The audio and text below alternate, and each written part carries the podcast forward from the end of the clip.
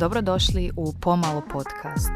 Podcast o osobnom rastu i umijeću življenja u kaosu današnjice. Pridružite mi se na ovom putovanju ka svjesnijem životu, inspirirajte se od životne priče mojih gostiju i uživajte u opuštajućem detoksu za um. Bok Marie. Bok Eva, kako si? Pa ne tako dobro. Jel se javila tamna strana života trenutno kod te? Bome! Ni ne znate. Svi koji slušate. Ni ne znate. Koliko je sad sati?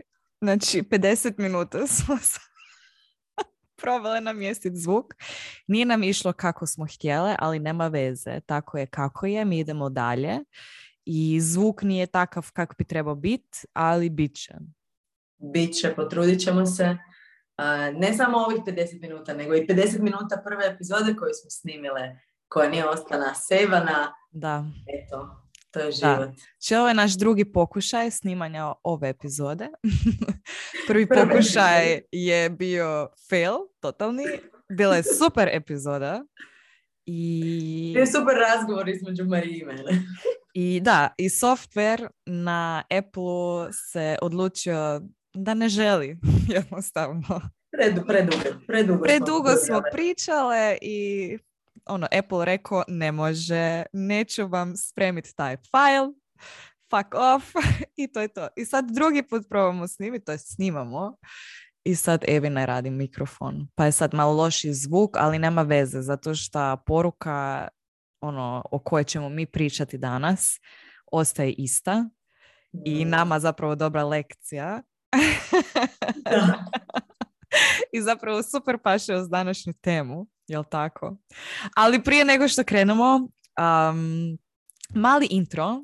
Dakle, novi format podcasta. Ja uopće ne znam di da gledam. Jel gledam u sebe, jel gledam u kameru, jel gledam u tebe?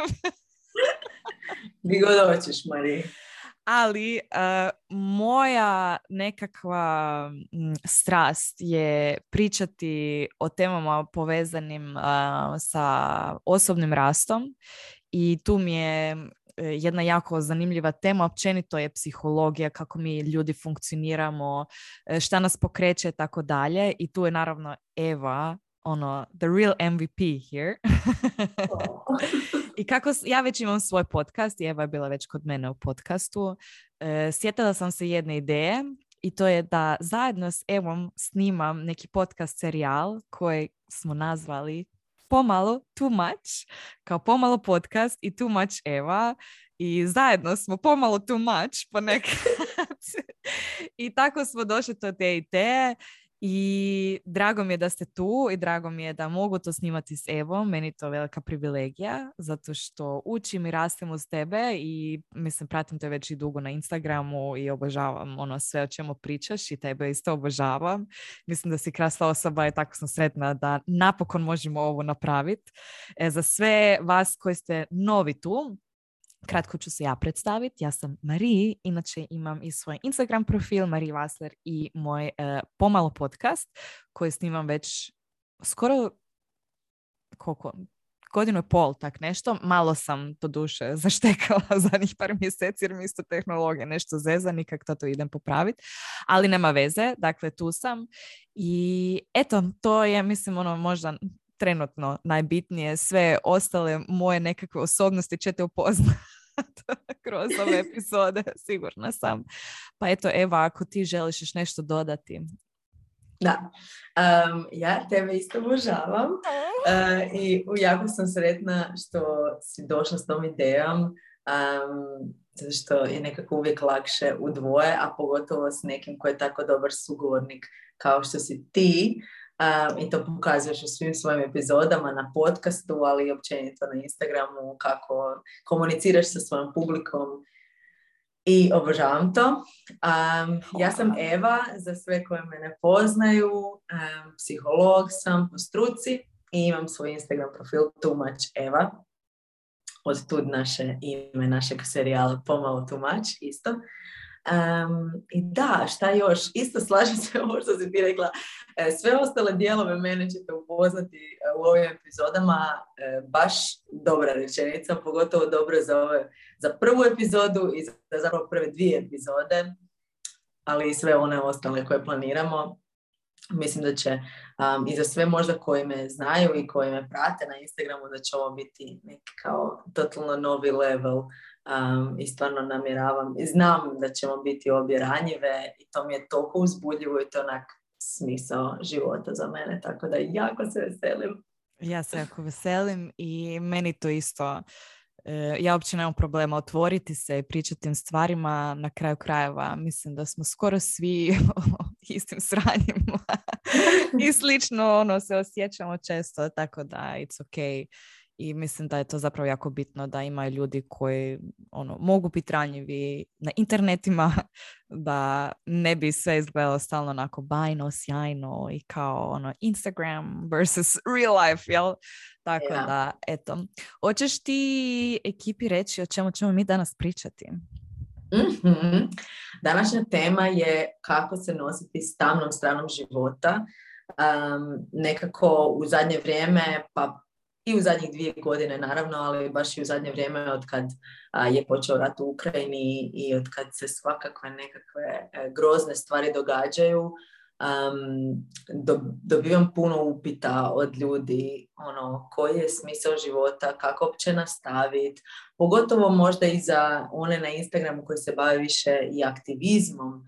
Baš dođe to pitanje onak, ok, burned out sam, oko čeg se trebamo uopće brinuti u životu i da li postoji smisao u životu ako samo gledamo i okruženi smo videima i slikama stravičnih stvari koje se događaju. A kad razmišljamo i o zadnjih 2 godine, mislim, stvarno smo mi svi prošli jednu veliku traumu, a biti izolirani od drugih, pogotovo ako nismo bili te sreće da živimo s nekim i da možemo s nekim dijeliti tu svakodnevicu. Znam puno ljudi koji je baš upalo u teške depresivne faze zbog tog što su bili zatvoreni i zbog općenito tog što se događalo, kao da kao da nam je smrt onak za petama na neki način sa bolesti s covidom. Tako da ova tema je za sve one koji misle da se ne znaju nositi sa teškim stvarima u životu, teškim kao što su gubitak voljene osobe, na primjer, ali i ratovi, nepravda itd. To ne nabrajam sad, jer ću se razbodirati. Da. Ne, mislim da je jako važna tema zato što nam se sugerira stalno da sve treba biti lijepo, all sunshine and rainbows cijelo vrijeme, a jednostavno tako nije život. I mislim da su mi generacija koja će se trebati naučiti na bad news i mislim da, nažalost, to je nekako moje mišljenje i pogotovo sad kad gledam kako se stvari razvijaju, trebat ćemo se nekako naučiti živjeti s tim stvarima jer inače ćemo se poluditi.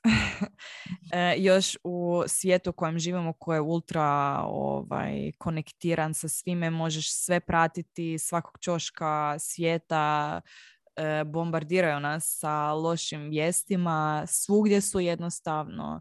I naravno da to nije kompletna slika realnosti i naravno da ima jako puno lijepih stvari, dobrih stvari koje se događaju, ali i naš mozak je tako isprogramiran da se više fokusiramo na loše stvari jer želimo ono, preživjeti, jel tako? I fight and flight mode i naš mozak je stalno spreman braniti nas i da bježimo od nečeg i naravno da je fokus onda više na tim lošim stvarima. Ali da krenemo baš ono u temu. Da. Kako ti si snimila bila jedan Instagram live zapravo i to je neka i naša ideja da obrađujemo neke teme koje si ti već obradila ili to taknula na Instagramu malo dublje, da malo dublje uđemo u tematiku i da jednostavno ljudi koji će to slušati isto imaju još nekakvih ideja koje dobivaju od nas, to jest od tebe. Ja sam samo tu da svoje mišljenje iznosim. Pa ja isto zapravo, ultimately onak na kraju krajeva. Da. Da. Ali na kraju, uglavnom, ti si snimala taj live koji je bio prekrasan i bila si isto jako ranjiva i to je bilo zapravo povodom rata koji je izbio u Ukrajini i bio je to jako čudan neki period, mislim, za sve nas. Iako nismo direktno involvirani u to, teško je, pogotovo kad se to dešava tako blizu, i možeš sve to pratiti na društvenim mrežama, što je suludo. I kako taj osjećaj sad se događa tako blizu mene, nešto toliko strašno, a ja kao idem na kavu možda u grad ili idem na posao, idem na trening, idem prošetati psa i kao smijem se jer zapravo mogu i ne moram se boriti za život, ali tu se javljaju jako loši osjećaj, negativni, srama, krivnje i tako dalje, pa si ti zbog toga zapravo krenula u tu tematiku, jel tako? Jer puno ljudi se tako osjeća. Da, ono što je zanimljivo je da ja sam imala određenu već temu za live i tema je bila kako vjerovati životu. Mm-hmm. I tu temu sam odredila tjedan dana prije nego što je zapravo to sve izbilo službeno, mislim službeni rat u Ukrajini i nije bila vezana za to što se događa. I onda su mi ljudi počeli slati poruke kao pa šta ćeš ti još, kao šta ćeš održati taj live, mislim kako vjerovati životu trenutno, kao nije li to malo osjetljiva tema trenutno i tako dalje. I pitala sam ljude, naravno, kome bi trebala sad ta tema, ko misli da ne bi trebalo održati taj live. I dosta ljudi se javilo u smislu, ne, ja baš mislim, meni baš treba trenutno to, kao kako vjerovati životu. Sad taj naslov kako vjerovati životu je prešao u kako se nositi s tamnom stranom života, ali mislim da su te dvije teme toliko usko povezane. Yeah, da. I sigurna sam da ćemo se nas dvije dotaknuti toga i u ovom razgovoru i u ovoj epizodi. Zato što vjerovati životu meni znači vjerovati nečemu što je više i veće od tebe.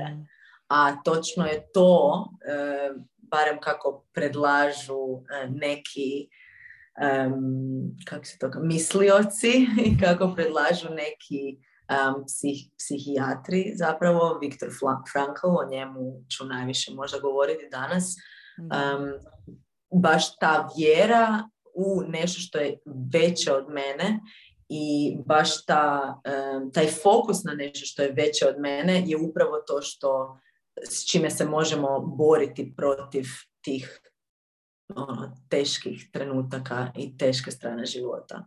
Da. Ne znam da li to ima smisla. Ne, meni to ima smisla i mislim da čak i ne moramo toliko ulaziti u te nekakve specifične događaje jer nećemo sad pričati o ratu, niti nećemo pričati o koroni. Mislim da je svima previše toga, ali to su jednostavno nekakve svakodnevne stvari koje se nama događaju i koje nas znaju zbaciti iz takta i mislimo si kako nastaviti, kako život ima smisla kad se dešavaju takve stvari svim ljudima na svijetu na kraju krajeva.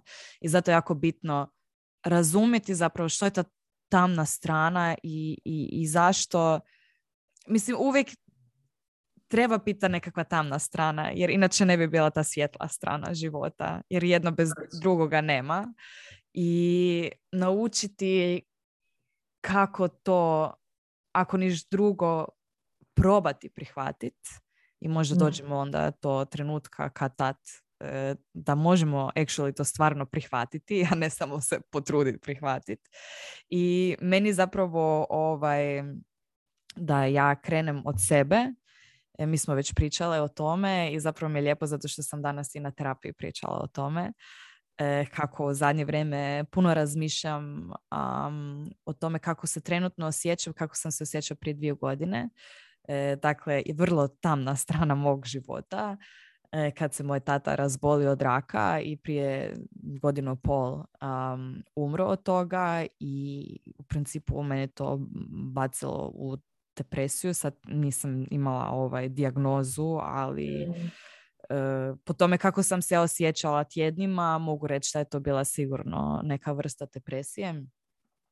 Zato što je tu bilo jako puno neriješenih situacija, osjećaja i tako dalje. Tako, vrlo vjerojatno najteže kad neko ode, ali imate puno neriješenih stvari. I onda ti visiš o zraku i ne znaš. I jako teško glavom to ishendlati. Uz samo činjenicu da ti, naravno, roditelj umire od tak odvratne nekakve bolesti i ti gledaš tog roditelja i gledaš tu patnju. Tako da to je bilo vrlo, vrlo teško za mene. I sada, znači, prošlo je to vrijeme i trenutno mi toliko dobro ide u životu u svim aspektima i tako sam sretna. I razmišljam kako to što se promijenilo u mom životu. I sad mogu reći, zato što sam tad krenula, kad je tata umro, sam krenula na terapiju i krenula raditi na sebi baš intenzivno. I ja sada mogu gledati na to, znači, kao neku veću svrhu, kao što si rekla prije, kad trebaš imati tu nešto što je veće od tebe i od svega ostalog. Ja vidim tu njegovu smrt ko da je to možda bio njegov zadatak u životu, ko zna kako to sve funkcionira, da mene probudi iz tog sna koji sam ja živjela 28 godina i nisam uopće živjela svoj život i bila sam nekakva fake verzija možda sebe. Ne fake, ali nisam znala bolje jednostavno, i mislim da jako puno ljudi tako funkcionira. Naučili smo se jednostavno nekakve obrasce, programe i tako funkcioniramo, skroz nesvjesno živimo svoj život. I to me toliko razbudilo, kao da me neko ovako primio, kao probudi se, to nije tvoj život, ti si puno više toga zaslužila. I baš sam danas pričala o tome isto na terapiji i rekla mi je moja terapeutica, i sada kad ideš još dublje od toga, kaj to nije onak apsolutna ljubav. I to mi je bilo toliko lijepo, znači, tvoj roditelj je zapravo, mislim, ne znamo, ali ta interpretacija mi se jako sviđa. Tvoj roditelj, tvoj tata je dao život da bi ti živjela svoj. I sad ti imaš zapravo tu obavezu živjeti svoj život na najbolji mogući način, da sve napraviš što je u tvojoj moći, da to tako i bude. I to mi je baš to mi je tak savršen primjer kao te tamne strane života i kako naći smisao u tome. Točno to. Hvala što si podijelila to. Sad sam htjela reći sa mnom, ali zapravo sa svima. Toliko jedan onako delikatan trenutak, i isto tako vrlo osjetljivo za reći sad to se trebalo dogoditi ili nešto tako. I znam da su to nekad i floskule i možda nije primjereno reći uvijek niti u svakom trenutku, ali vidim da sad kad gledaš godinu dana nakon, ne u smislu to se trebalo dogoditi, nego da se to nije dogodilo, možda ti ne bi bila tu gdje jesi danas. I baš sad dok si spominjala to da zbog tog što je tata umro, ti sad imaš odgovornost da živiš svoj život onako kako ga zaslužuješ živjeti i kako ga možeš živjeti, i da ga živiš punim plućima. I to je vrlo sličan taj osjećaj da zapravo mi, gledajući nekog drugog kojemu je teško, ili gledajući neku zemlju koja je u ratnom stanju, na primjer, da mi zapravo, naša je odgovornost da živimo sad svoj život taj u punini, i da ako mi je nešto smiješno, da se nasmijem, i ako sam zbog nečeg sretna, da budem u potpunosti sretna, a ne da svoju sreću moram umanjivati zato što je nekom drugom teško. Mi smo svi, barem ja tako mislim, da smo mi svi povezani spiritualno, i kad jedan čovjek pati, patimo svi, i kad se jedan čovjek veseli, veselimo se svi. I zato kad proživljavamo zapravo i tuđe neki put živote, pogotovo na Instagramu, društvene mreže ili općenito kad proživljavamo nečiji uspjeh.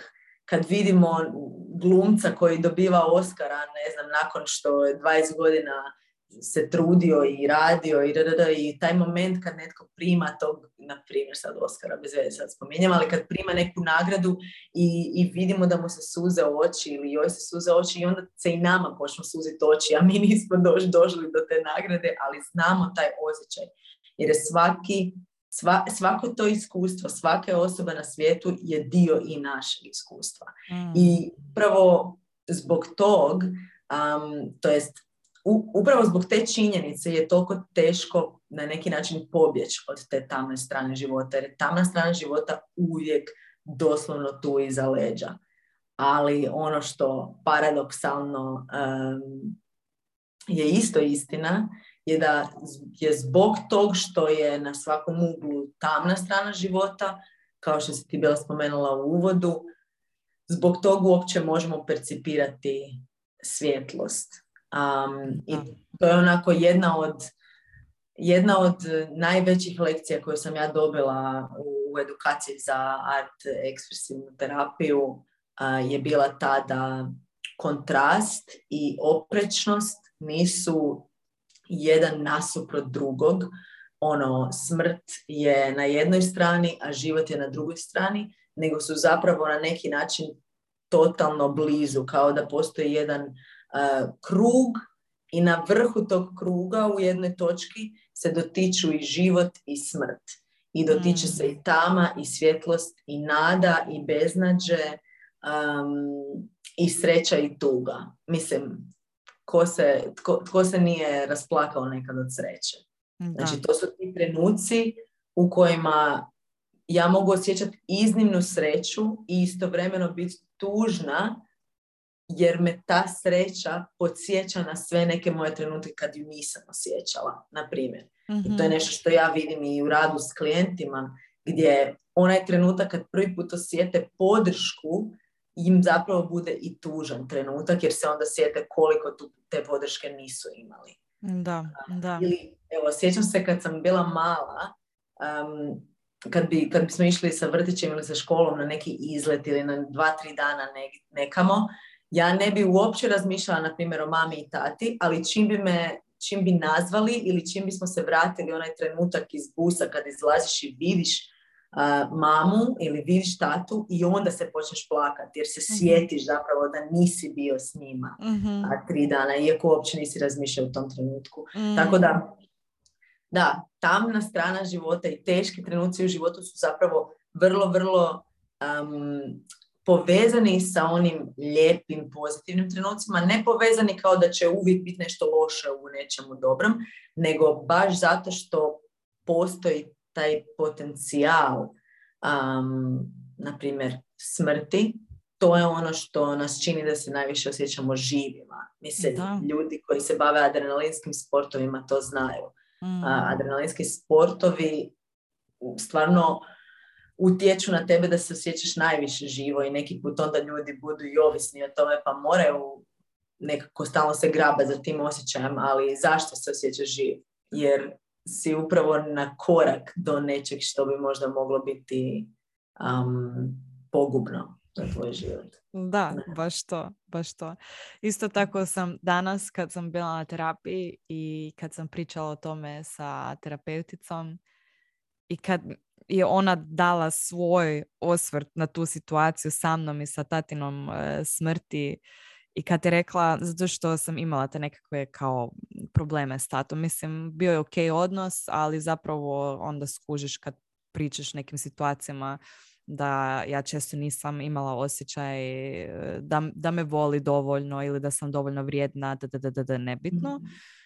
I onda kad je tako rekla, ona zna tu našu povijest i što mene zapravo muči u tom našem odnosu. I onda kad je ona rekla kao, ali Marie, zar ne mislite da je to onda ta apsolutna ljubav zapravo koja se desila? I ono, u tom trenu sam isto vrijeme bila toliko tužna i toliko sretna. To je baš ono, nevjerojatan osjećaj jednostavno. I toliko sam bila dirnuta i kao wow. I to je baš to što si rekla. Kako je to povezano, zapravo jako, jako blisko. Znači nema jednog bez drugog i I think that's beautiful. Na neki čudan način. Ali isto kao teško je to prihvatiti zato što nas drilaju na to sve treba biti lijepo, good vibes only, sve treba biti ono ružičasto, super savršeno, ali to jednostavno nije život. I onda kad se nama dešavaju loše stvari, mislimo da nešto nije u redu, umjesto da možemo prihvatiti situaciju i sagledati ju tako kako je i znati da to nije za uvijek. I da bez obzira na tu lošu situaciju, da ima ih i milijun dobrih. Točno. Tako, i upravo ta toksična pozitivnost je ono nešto što nas sprječava da se nosimo sa tim teškim dijelovima života. Jer ako ja uopće ne želim prihvatiti da je meni nešto teško i da se nešto ružno događa, onda kako se mogu nositi s tim? Onda mogu samo trčati od toga po cijeloj planeti, samo trčim i pokušavam izbjeći to što se događa, a zapravo ne živim. Jer kad nas toliko brine da sve bude savršeno i da sve bude lijepo i da sve bude pozitivno, onda zapravo nikad ne možemo stvarno ne možemo se stvarno udubiti u taj osjećaj pozitivni, jer smo stalno svjesni da svakog trena se može nešto dogoditi što mi moramo izbjeći. I o čemu moramo ne razmišljati. Užasno puno energije za naš mozak treba da ne razmišljamo o nečemu, nego da se samo tome prepustimo. Da. Da se treba tim valovima prepustiti. Da, ali nije lako uvijek. A zato smo tu da možda probamo malo pomoći ljudima i naravno da je uvijek lakše pričati o tome i onda je druga stvar. To tako i raditi u stvarnom životu. Ali nešto što si već spomenula bila na početku, tu je jako veliki lik u cijeloj toj tematici Viktor Frankl. Možda možeš nešto njemu reći, čisto da znamo tko je on i zašto je on toliko bitan u cijeloj toj tematici. I on je napisao hrpu knjiga i zapravo moja terapeutica radi po njegovoj metodi. Tako logoterapija. Da, logoterapija. I da, zato mi se jako sviđa zapravo ta naša tema, jer osjećam se nekako osobno povezano. Da, nisam znala da je tvoja terapeutica. Ona njega obožava najviše. Ona zapravo zbog nje znam za njega i ona mi je preporučala te knjige i tako. Da, Viktor Frankl je osnivač logoterapije, a logoterapija znači basically terapija smislom. Sad sam htjela ući u cijelu logos, grčki smisao. Da. Hoće ekipa googlat. To googlajte. A Viktor Frankl, zašto je, osim tog sveg što je on učinio kasnije i razvio logoterapiju, on je bio psihijatar koji je preživio koncentracijski logor i koji je svjedočio tome što znači stvarno se nositi sa teškoćama u životu, onim stvarnim teškoćama, kad nemaš za jest, degradiran si na razinu, objekta, životinje, ne znam kako bih to opisala. Znači on je preživio logor u Drugom svjetskom ratu i vidio je tu razliku između ljudi koji su se predali i između ljudi koji su odlučili i u tim najmračnijim trenucima, čovječanstva zapravo, vidjeti nešto vrijedno. Neću reći lijepo, nego vrijedno. I ono što Viktor Frankl kaže je da bi život imao smisla, patnja mora imati smisla. I kaže što se dogodi kad patnja poprimi smisao, poprimi značenje, kad dajemo neko značenje patnji, onda je to žrtva. A kad se žrtvujemo se za neko veće dobro. možemo se žrtvovati za nekoga ili se možemo žrtvovati za neki cilj. I onda ta žrtva više nije samo patnja i bol, već ima neko značenje i tako se ona može preživjeti. Pa onda Frankl kaže da na isti način možemo gledati i život općenito. Znači, život ne može, ne možemo preživjeti život, recimo to tako, ako mu ne damo neko značenje. Odnosno, ako mu ne damo značenje, ako ne pronađemo svoj smisao, onda će nam cijeli život biti patnja. I jedan od najdražih citata njegovih, tu sam si zapisala, da ne zaboravim, kaže: nema srama u suzama, jer su suze dokaz da čovjek posjeduje najveću hrabrost. Hrabrost da pati. I ne znam, za mene je to osobno vrlo važno, jer sam dugi niz godina sam se učila da ne budem tužna, da ne budem živčana, da me ništa ne brine, da ne pokazujem to barem i da uvijek budem nasmijena i da uvijek budem sunce koje obasjava i svima daje energiju, i onda u svakom trenutku, u bilo kom trenutku u kojem ne bih bila takva, onda bih dobila ta pitanja onake, je li sve ok? I odjednom, mislim, kao dijete i dok odrastaš naučiš da to možda nije toliko ok, i ovisno u kakvom društvu odrastaš, se isto tako učiš da li je u redu prihvatiti teškoće života i tko će uopće biti uz mene kad je meni teško. Jer ako nema nikog kad je meni teško, onda možda mi ne smije biti teško, jer je to zapravo najveća kazna. Frankl isto kaže da je samo aktualizacija čovjeka, ako itko, mislim, malo učio nešto o psihologiji, onda zna za Maslova i Maslovu hijerarhiju potreba, i ona najveća, ona krajnja potreba nakon što zadovoljimo i potrebu za hranom i vodom i potrebu za sigurnošću i potrebu za povezivanjem i ljubavlju, ona zadnja je samoaktualizacija. Frankl kaže da je samoaktualizacija jedino potrebna, i tu je zapravo Frankl radi jedan twist. Jer on kaže, da bi se ja samoaktualizirao, ja moram nadići sebe i moram ostvariti, on kaže, self-transcendence. I tu dolazi to značenje, ta svrha. Znači, ja moram imati neku svrhu koja je izvan mene, da bih ja stvarno ostvario ili ostvarila svoju bit u životu. I kaže, ta svrha može biti druga osoba, kaže another human being to encounter, obožavam to, zato što to encounter na minutu, na 3 godine ili na 80 godina. Ali ako mi je to svrha, što na primjer mislim da je meni jedna od mojih svrha, jedna od mojih značenja mog života je baš to, onako samo encountering humans, i kad ih upoznam da ih samo doživim na 3 minute, i onako želim imati osjećaj kao da sam stvarno na 3 minute doživjela onako jedan dio tebe. Ili to može stvarno biti neka velika svrha, na primjer, ne znam, zaustaviti glad u svijetu.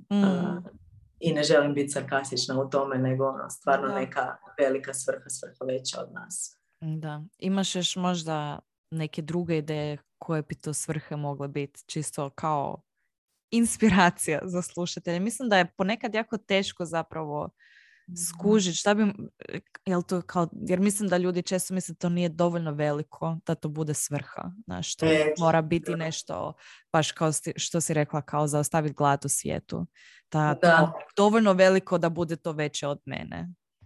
A zapravo može biti samo being a decent human being i biti ljubazan, ono, prema random osobi na cesti i dati neki lijepi kompliment i uživati u toj sreći.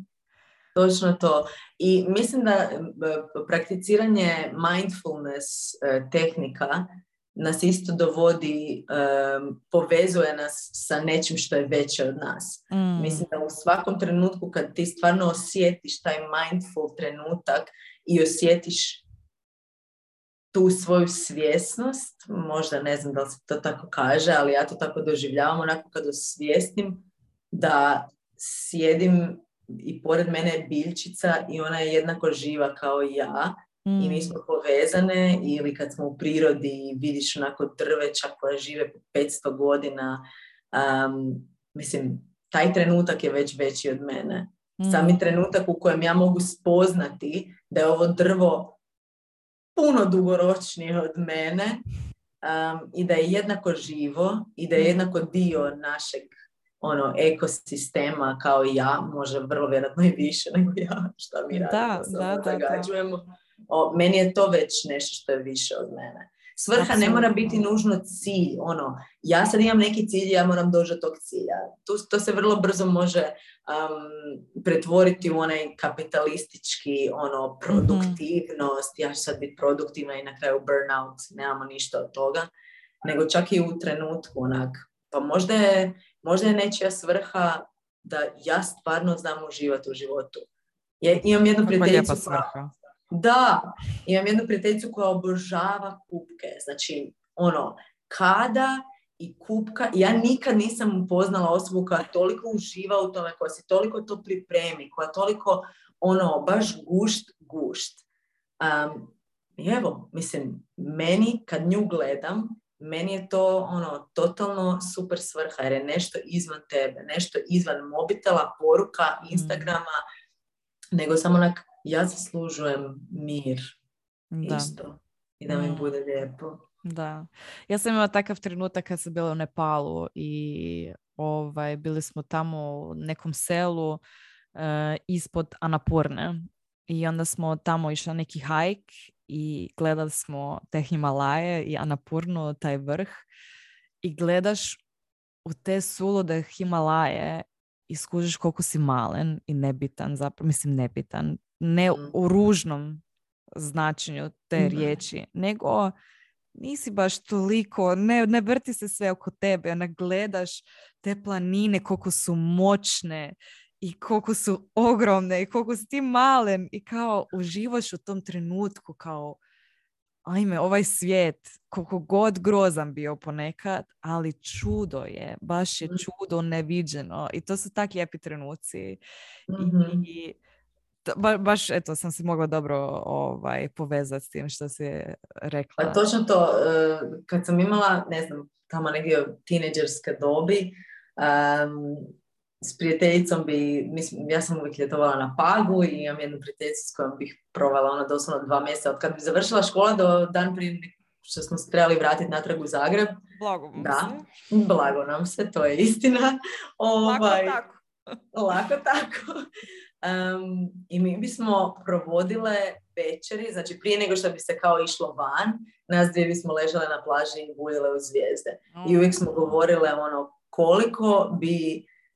koliko bi se problema riješilo ili možda ne bi uopće postojali da nam je obvezno prije spavanja buljiti u zvijezde.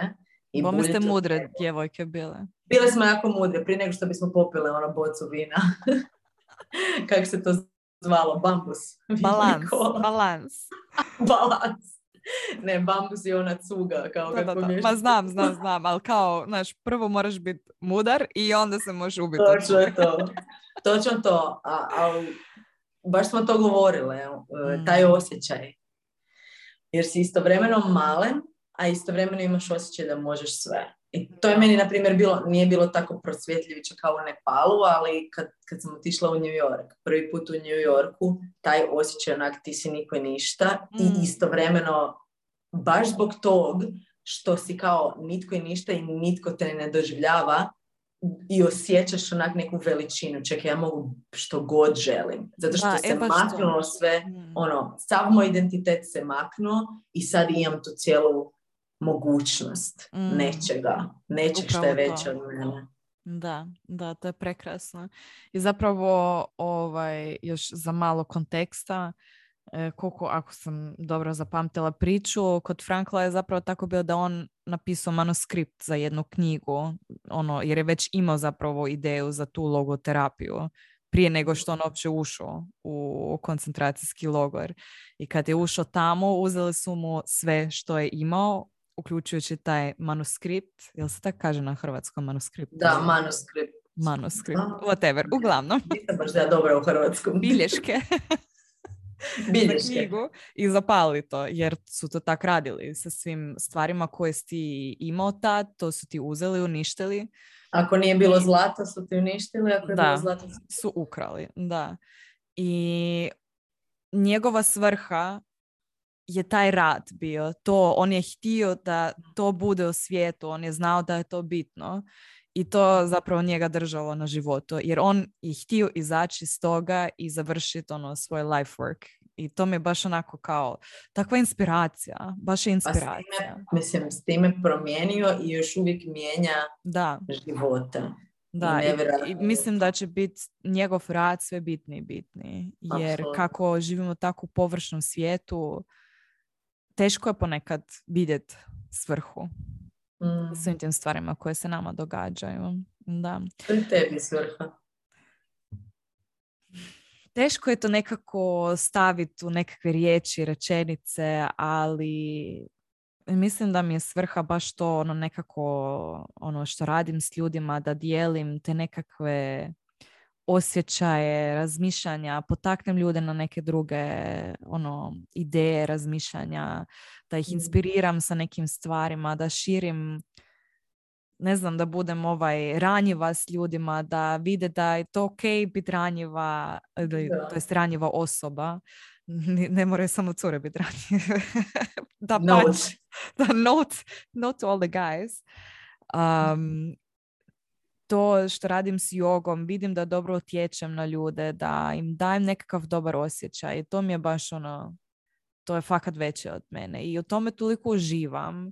I kad mi se ne da, na kraju krajeva uživam. I eto, mačka prošla. Mali lav.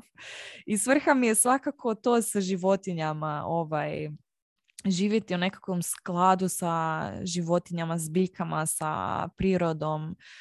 Koliko god to bilo teško za sve koji živimo u gradovima, ono, skoro pa nemoguća misija, ali ipak kao da imaš i dalje taj dodir. I tu se miješa kod mene to veganstvo, ne, naravno, to je veće od mene, apsolutno. I ne znam kako bi to pisala, ali...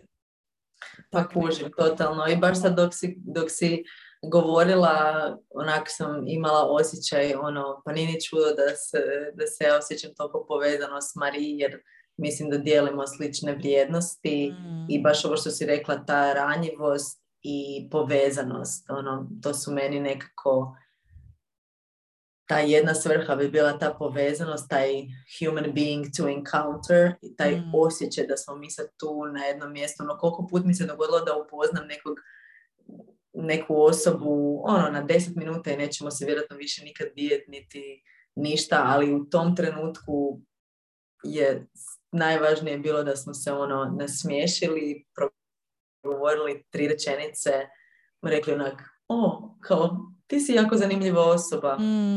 I ti isto. Bog, uživaj u svom životu. I to je to. Da, to je prekrasno. Koliko je to važno. Da. A taj drugi dio ranjivosti, mislim da upravo ranjivost je baš jedna ta snaga, kao što Frankl kaže, suze. Nikad se ne smijemo sramiti suze, jer su one dokaz da smo dovoljno snažni, da imamo dovoljnu hrabrost da patimo. I da kažemo da teško mi je. Da, ovo je lijepo rečeno. Da, pa to je Frankl rekao, nisam. Znam, ali to je tako moćno. Baš je moćno. Da. Jer se u našem društvu povezuju suze sa ono, slabosti. Jel? Da. A najslabiji ljudi su najčešće oni koji se ono busaju u prsa i pokušavaju biti veći, najveći i pokazati se snažnima, jer im je toliko, jer imaju osjećaj da su toliko ono na rubu, da ako ih netko zapravo samo dotakne da bi se raspali. I to opet se vraćam na ono koliko su kontrasti jedan do drugog. I što si ti veći, snažniji, što tebe kao ništa ne boli, to te zapravo iznutra, ono, jedan dio tebe toliko zapravo pati. Da. I to je nešto možda o čemu ćemo u drugom dijelu, to jest u epizodi 2, više pričati o tome kako to utječe na nas. Da. Možda da krenemo na nekakve tehnike, odnosno nekakve, kako bi se moglo reći, strategije, kako se zaista nositi sa tamnom stranom života kad se desi nešto, kako možemo preživljavati to ludom svijetu. Uvijek se sjetim jednog citata koji kaže: "A crisis is a terrible thing to waste." I ne znam, moja poanta koju ja sama sebi nekako smislim ili način na koji ja vidim taj quote je u tome da toliko bogatstva, ne materijalnog bogatstva, nego toliko pravog bogatstva možemo pronaći u krizi, bilo kakvoj krizi, pa baš zbog tog što su ti kontrasti toliko blizu. I na primjer, kad su se dogodio potres, to jest potresi u Hrvatskoj, koliko smo vidjeli ljudi koji su ono trčali u pomoć, vozili kam prikolice iz Istre. Ne znam, kad sam gledala te videe, bilo mi je onako neupitna dobrota ljudskog roda. I ono kad kažu faith in humanity restored. Da, neki trenuci su ono totalni lack of faith i kako ljudi su debili, ljudi su assholes, ja to vrlo često kažem. Bog! Miješa se Pepi malo naš razgovor. Pepiju je dosta da se snima sve osim njega. Da, to su te čari snimanja sa životinjama. Eto. Predivno. Što sam htjela reći? Faith in humanity restored. Da. Iako se u nekim trenucima možda pitamo onak šta se događa s čovječanstvom i šta se događa s ljudima, opet u trenucima krize stvarno imamo i nekakav kako se kaže, opportunity. Prilog. Da, bravo. Evo vidiš, mislim, ovo je vrlo žalostno. Moja mama bi se mene posramila. Ali imamo priliku vidjeti i onu dobru stranu. I ono što Frankl kaže, a to je nešto što mislim da možda svi možemo iz toga izvući toliko toga i zapisati svaki dan i u svakom trenutku i u svakoj minuti imati taj tu misao na pameti. On kaže: sve se može čovjeku oduzeti osim jedne zadnje čovjekove slobode, a to je kako će reagirati na okolnosti koje mu se događaju, kako će reagirati na situaciju. To je naša sloboda, to je sloboda svakog od nas. I to ne znači joj, ti si depresivan, pa dobro, sam izaberi da ne budeš depresivan. Ne, ali taj stav da ja mogu izabrati da li će mene to što nam se nije snimila prva epizoda, da li će meni to značiti joj, znaš šta, ne da mi se, ne mogu, previše mi je to stresno. I možda bi neki put bilo stresno, ali isto mogu i odabrati sama sebi reći onak: wow, Marija, ja smo im bile toliko u flow, meni je taj razgovor naš toliko značio kod tebe kad sam bila, i to je samo početak cijele ove priče. I imamo priliku još jednom pričati o tome. How cool is that? Sad samo nek se ovo snimi. Samo nek se ovo snimi. Kao lagani, onak anxiety moment. Pa dobro, ako tak treba biti, bit će tako, ali neće. Da, apsolutno to. I mislim da smo se u prvoj epizodi, kad smo prvi put snimale, sada smo se to taknule i teme gratitude journalinga, kako to svakako može pomoći Znači, prakticiranje zahvalnosti, koliko god zvučilo, ono, već mi izlazi na uši, čuli smo to 50.000 puta, ali dokazali su istraživanjima mozga da se u našem mozgu odvijaju razni kemijski procesi koji čine zapravo taj osjećaj sreće i veselja, radosti. I svaki put kad se mi sjetimo nečeg na čemu smo zahvalni, svaki put kad to zapišemo, naš mozak luči dopamin i serotonin i onak, wow, da, život je lijep. Ali ne samo to, nego svaki put kad mi zapišemo sve stvari na kojima smo zahvalni, koje mogu biti minimalne stvari, znači ne moraju to biti ogromne, zahvalna sam na svojoj sestri, zahvalna sam na svojoj mami, tati, na krovu iznad glave, ne. Zahvalna sam na smijehu između Marije i mene dok nismo mogla uključiti mikrofon. Zahvalna sam na Pepiju što nam je, ono, došlo nas je podsjetiti na to što je važno. Zahvalna sam na, ne znam, Luižu koji mi je ostavio, ne znam, 3 bombončića pored kreveta prije neka je otišao na posao. Itd. To mogu biti toliko minimalne stvari. Ne samo da se mi osjećamo bolje, nego budući da je naš mozak ovisnik o dopaminu i o serotoninu i o svim tim lijepim, dragim, finim hormonima, jesu to hormoni, nadam se da jesu, dobro, naš mozak onda traži nove te trenutke i primjećuje sve više i više te male trenutke na kojima možemo onda na kraju dana biti zahvalni. Znači, ako ja danas napišem listu zahvalnosti, ja ću sutra primijetiti još više stvari na kojima trebam biti zahvalna i još i još i još. I ta zahvalnost ne znači da ja ne vidim da se događa nešto što je teško, nego da mogu držati dvije istine kao jednako istinite. I događaju se teške i loše stvari i ljudima je jako, jako, jako teško. Ili meni je jako teško. I zahvalna sam i želim biti zahvalna na ovim svim stvarima koje su mi prouzročile sreću i radost. Da. Ja sam zahvalna na ovom razgovoru. Jer me isto podsjeća na te stvari što ja sve imam. Ja tipa volim kad vodim sad joge i na kraju prije nego što pustim ekipu da se vrati u stvarni život, volim da sklopimo ruke ispred srca i da malo osjetimo te ruke, tu toplinu ruku, čisto da se vratimo u tijelo.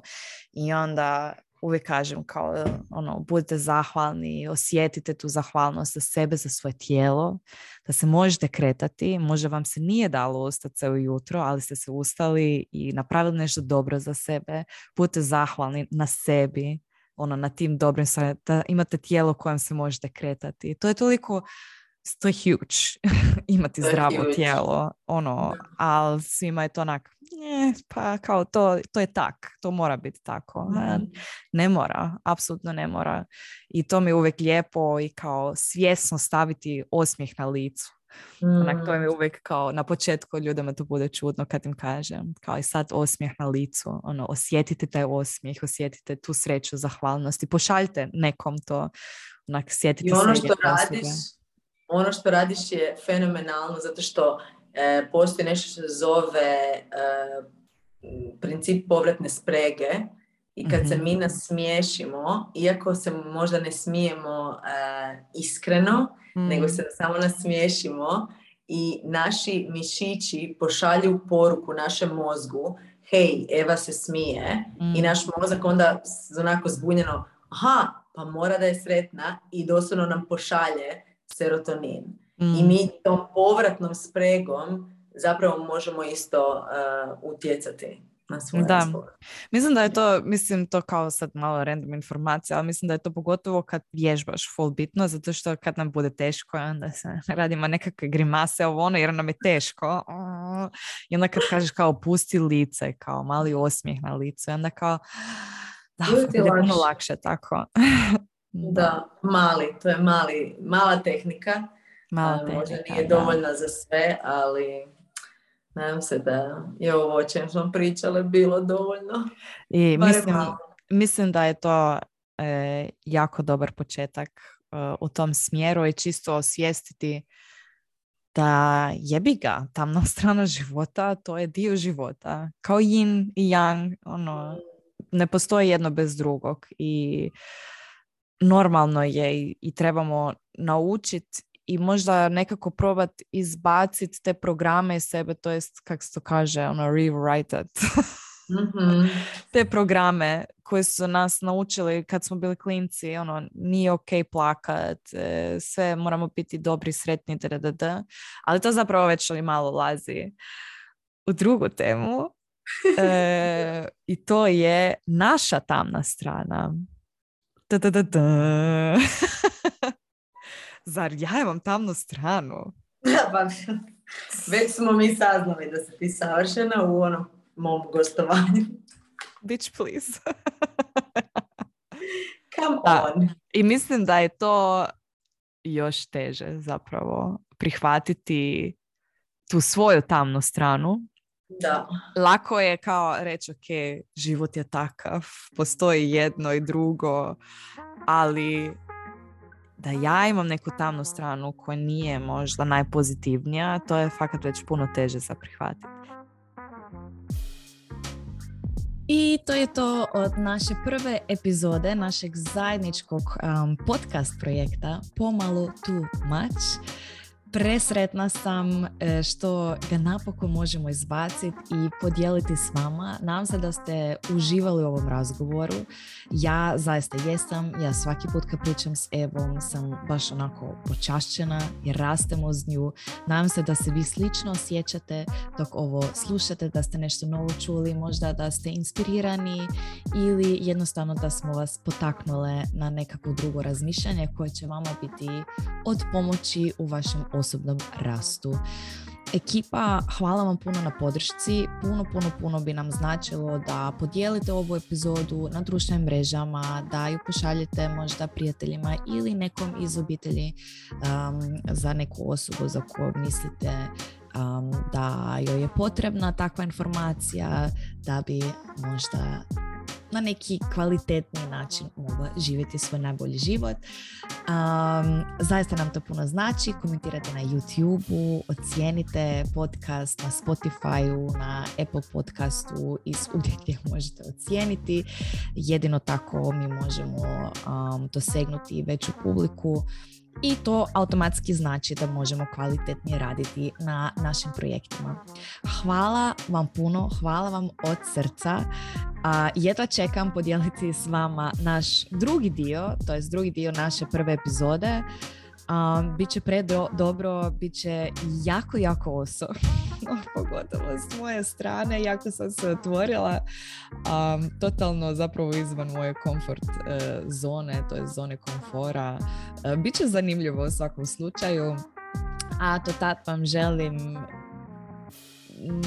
ne znam kako bi to uopće objasnila, želim vam jednostavno da živite svoj najbolji život, da uživate u svakom trenutku i možda čak i u tim težim trenucima, jer kako smo naučili, život nije uvijek samo lijep i all sunshine and rainbows, nego ima i tamne strane i neka ih ima, tako možemo više uživati u onim lijepim stranama života. Ekipa, pozdravljam vas puno, uživajte mi, budete mi dobro i slušamo se idući put. Bok!